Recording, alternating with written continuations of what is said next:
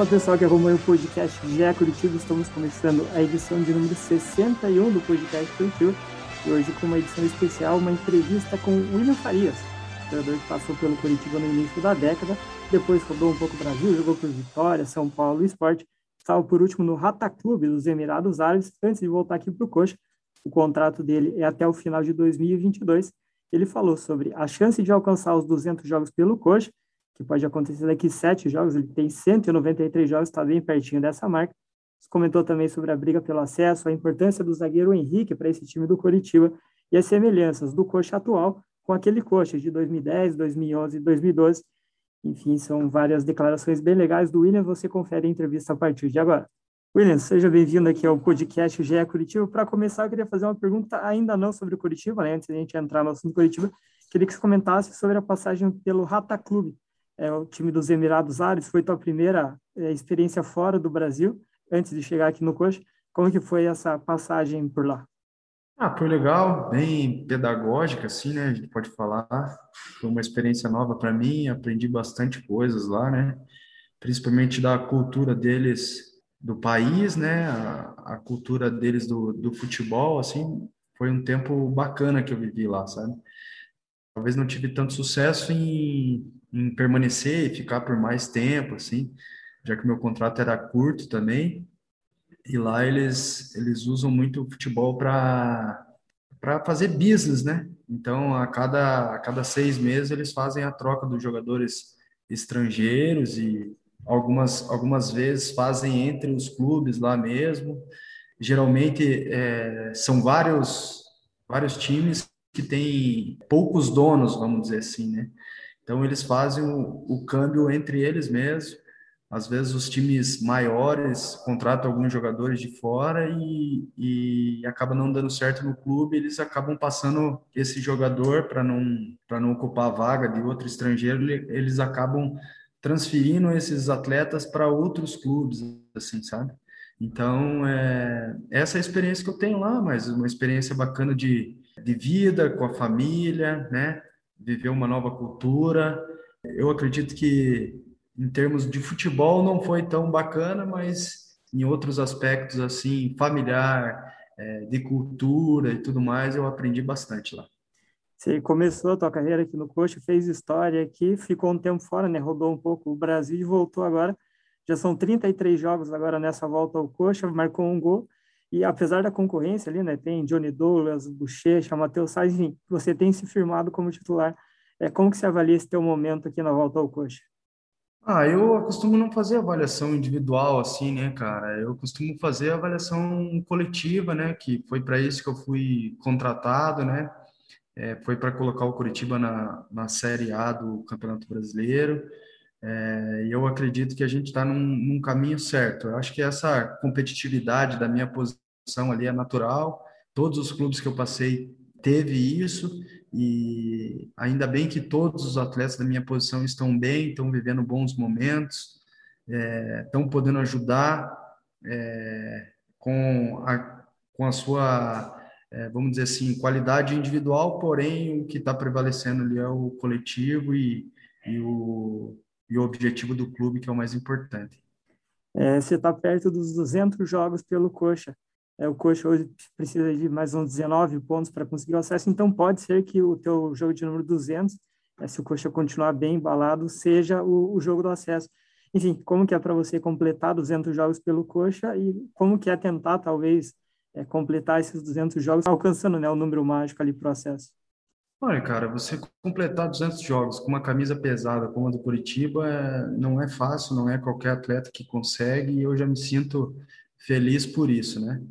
É, se for no acesso ou, ou, ou não for no acesso, para mim não, não, não faz tanta diferença. Que eu fique de fora, mas que o Coritiba consiga o acesso, eu vou estar feliz da... É, da mesma maneira que eu não complete os duzentos jogos e, e o Coritiba consiga o acesso, que é o mais importante, é o objetivo principal de todo o grupo e do clube também. Mas como eu falei, né, vale ressaltar que hoje em dia no Brasil, hoje em dia é, os atletas rodam muito, né, e acabam não criando essa identidade. Eu saí daqui com essa identidade bem, bem formada dentro de mim, até porque fui... fui formado dentro do clube e eu fico muito feliz, né? Vamos, vamos dizer assim, se eu conseguir essa marca histórica individual para mim, eu vou ficar muito feliz. Até sobre a tua primeira passagem, o que a gente percebe é que esse time atual tem uma química que talvez aquele time de dois mil e onze, dois mil e doze também conseguiu formar. Lógico que o time de, de hoje não joga talvez tão bonito, mas está tá liderando a, a Série B com folga. É, mesmo que perca a próxima rodada, não perde a liderança, por exemplo, já está oito pontos à frente do quinto colocado. Enfim, o que, que você vê de semelhanças daquele time de dois mil e onze, dois mil e doze para esse time atual? É, nós estamos falando aí de dez anos, né, cara? dez anos, o futebol muda muito, né? O futebol é muito estudado, é, tem se tornado competitivo cada vez mais. É, inclusive, quando eu estava lá fora, eu, eu, eu comentava que aqui no Brasil o primeiro colocado pode perder para o último, de tão, de tão competitivo que, é, que são as competições, né? Os times, né? Então, é, o que eu tenho para falar daquele time, para esse, eu acho assim, é, é um time alegre, é um time unido, é um time que tem se ajudado, é um time que tem passado por bastante dificuldade, como foi aquela equipe de dois mil e dez e dois mil e onze que veio...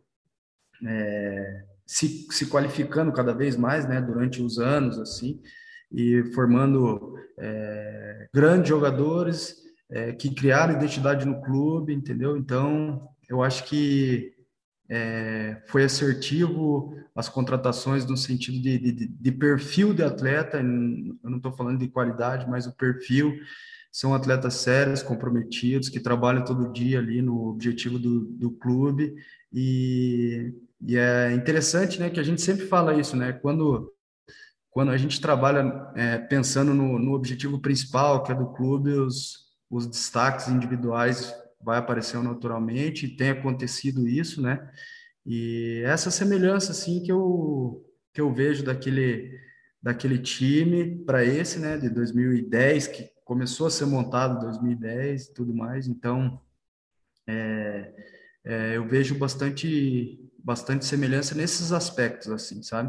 Porque também lá vieram bastante jogadores desacreditados, como vieram esse ano, é, é, num clube que estava passando por um pouco de... num momento, né, que o clube estava passando um, um pouco de instabilidade, como é esse ano. Porém, o futebol, o futebol é diferente, né? Já se passaram dez anos aí. Isso também não quer dizer que esse bom momento a gente... já está decretado o acesso, a gente tem aí quinze rodadas aí para batalhar muito e, e concretizar tudo isso, né? Até sobre os jogadores que voltaram, é, o Henrique é um jogador que tem uma identificação grande também, e depois que ele entrou, coincidência ou não, a defesa ali se acertou.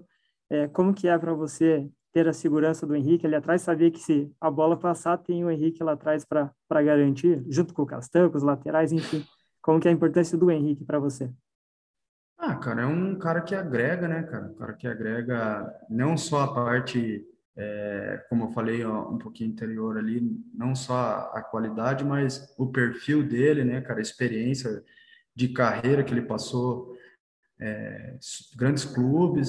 É, e tem também, né, cara? É, eu acho assim, o momento que ele entrou no, no, no time é, foi o momento em que nós... nós nos unimos mais e que só tínhamos uma competição pela frente, é, vamos dizer assim, uma palavra que, uma frase, né, que a gente sempre comenta aqui, né, quando a água bateu na bunda mesmo, a gente é, falou, não, é isso e temos que correr, temos que se doar, ver o que, o, os erros que cometemos ali é, num passado recente e fazer diferente, né, a gente sabe o quão difícil é a competição e o Henrique nos ajudou nisso, né. É, mas não, não, não só ele, assim, eu acho que o, o grupo todo é, teve uma, uma virada de chave, assim, eu acho que é, ajudou é, ele também a ter esse destaque individual, ajudou nós, jogadores, a crescer, né, também individualmente e, consequentemente, o coletivo. Essa virada de chave que você falou, imagino que se, se refira à eliminação no estadual ali, né, que foi... É, para o Coxa, o maior campeão paranaense, acho que foi um baque. É, como que foi juntar os cacos ali? Você, como um dos líderes do grupo, né, um dos jogadores mais experientes, é, como que foi esse processo, tentando ajudar os jovens, enfim, como que foi esse trabalho de lá para cá? Ah, é, na verdade, assim, ó, quando a gente não esperava ter essa, essa queda do, do, do, no Paranaense, né? A gente tinha alguns jogos importantes que poderia definir ali, né, cara? E acabou atrapalhando aqueles jogos lá em, em Paranaguá, onde não tinha condições de jogo. É, não tinha, num jogo não teve condições por causa do que estava muito molhado. No outro, é, foi o estrago que, que, que o jogo passado tinha, tinha feito, sendo que era um mando nosso também, né, cara? É, e era um, um momento, vamos dizer assim, crucial ali para o campeonato, esses dois jogos, e a gente acabou é, não conseguindo a classificação. E é como você falou, a camisa do Coritiba, ela é pesada, ela já foi, é, é o maior campeão paranaense, então, e quando você chega num clube, né, cara, é, principalmente grande como o Coritiba, você já imagina o estadual, você indo para uma final, você é, sendo campeão, então você cria essa expectativa de que tudo vai dar certo, e no final acabou que é, não deu certo, e, e logo após a eliminação do Paranaense, teve também a da Copa do Brasil, então tipo, foi um período difícil, mas que a gente se uniu, acho que serviu para a gente se unir, se juntar, E, e deixar as nossas forças todas para o Campeonato Brasileiro, que era a única coisa que, que a gente tinha, e, e no objetivo traçado desde o início do ano, obviamente que você quer ser campeão estadual, você quer fazer uma boa campanha na Copa do Brasil, mas eu acho que a, o acesso eu acho que é mais importante para o clube, financeiramente falando, e outros aspectos também. Você aqui na, na entrevista falou só no acesso e não no título. O Robinho também deu uma entrevista, falou que o objetivo é o acesso, também não comentou de título. É, você acha que o foco tem que ser esse, por enquanto, focar só no acesso e lá na frente pensar no título, até para não perder o foco do acesso ali? Ah, na verdade, é sim, cara. Por partes, né, cara? Primeiro a gente tem que conseguir o acesso, que é um número mágico aí, que, que todo ano muda, mas é um, é um, é um, é um número mágico. Então, nós temos que conseguir, primeiramente, o acesso.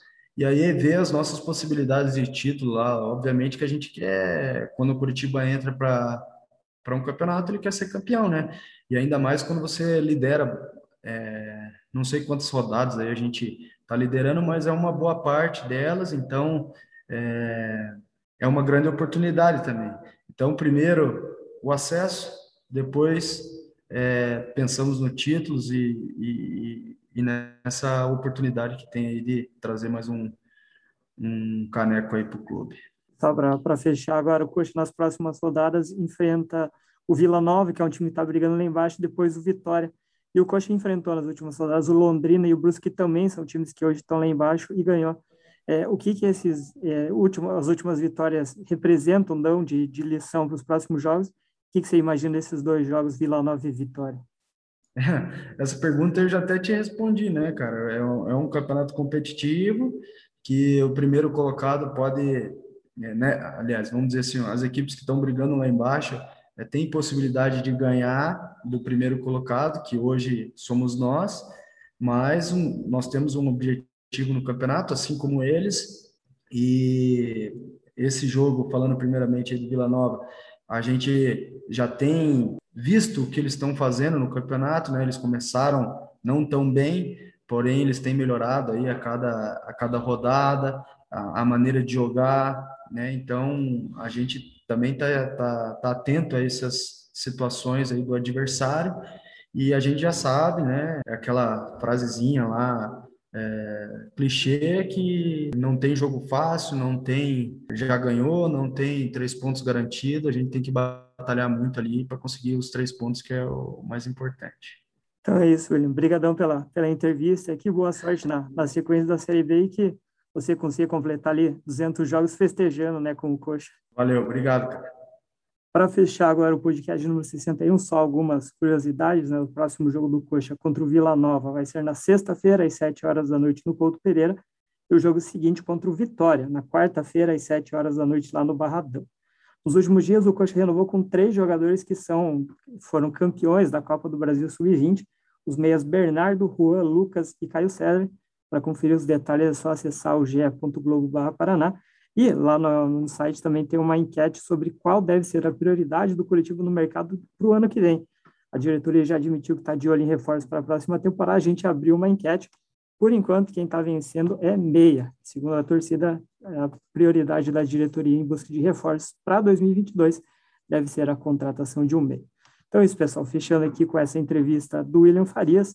Na semana que vem a gente volta a falar muito sobre Coritiba aqui no podcast G E Coritiba. Valeu, até a próxima!